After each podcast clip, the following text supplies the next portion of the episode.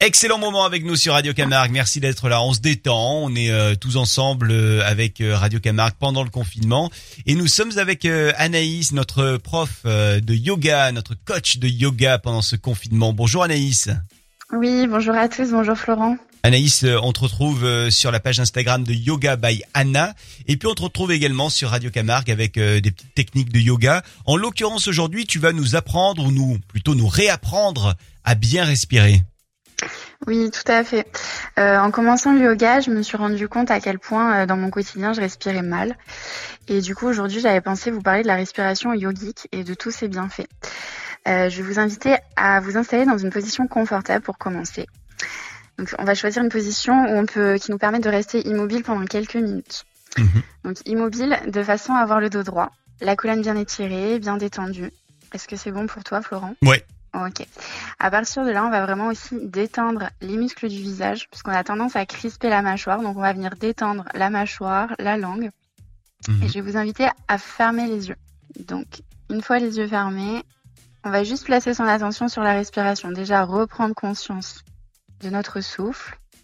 Ok. Et je vais te proposer un petit exercice où on va inspirer sur quatre temps en fait, on appelle ça des respirations en carré. C'est des respirations qui vont venir calmer le souffle, le mental.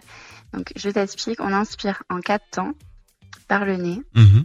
Et on expire pareil en quatre temps. Quand tu inspires, tu inspires sur quatre temps. Ça veut dire que dans ta tête, mentalement, tu comptes 1, 2, 3, 4. Arrive à 4, tu expires 4, 3, 2, 1 et, et on répète ça. En fait, c'est des cycles qu'on répète. Et à force de répéter euh, ces respirations, justement, on atteint le, cette, euh, cet état de détente en fait. Après, on augmente au fur et à mesure. Quand ça devient simple, on peut augmenter sur euh, sur six temps. Mhm. Donc on inspire sur 6, on expire sur 6. Et, et pour les plus aguerris, on peut venir jusqu'à jusqu'à 8 ans. Et ça, ça va être une respiration qu'on peut pratiquer dès qu'on sent un, du stress ou dès qu'on a une émotion un peu forte pour la calmer. Donc ça veut dire que dans la vie de tous les jours, euh, dans notre vie quotidienne, on peut le faire. Exactement. dans l'absolu, on doit le faire. Même. Ouais, ouais, c'est conseillé de respirer, euh, de respirer puisque le souffle c'est la vie, donc euh, autant vivre sereinement.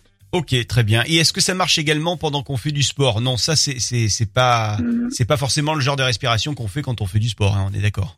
Non, non, non. Quand on fait du sport, vaut mieux expirer euh, par la bouche. Euh, et, après, quand on fait du sport, quand même, contrôler sa respiration, ça va permettre aussi d'assurer un, meilleur cardio. Mais euh, ça, c'est surtout des respirations qu'on utilise dans le yoga, ouais, pour calmer et apaiser le mental. On se détend donc grâce à toi euh, Anaïs. Merci beaucoup. On te retrouve euh, très vite sur Radio Camargue. Et puis euh, en attendant de te revoir, on te retrouve sur la page Instagram de Yoga by Anna. À très vite Anaïs. À très vite. Merci beaucoup.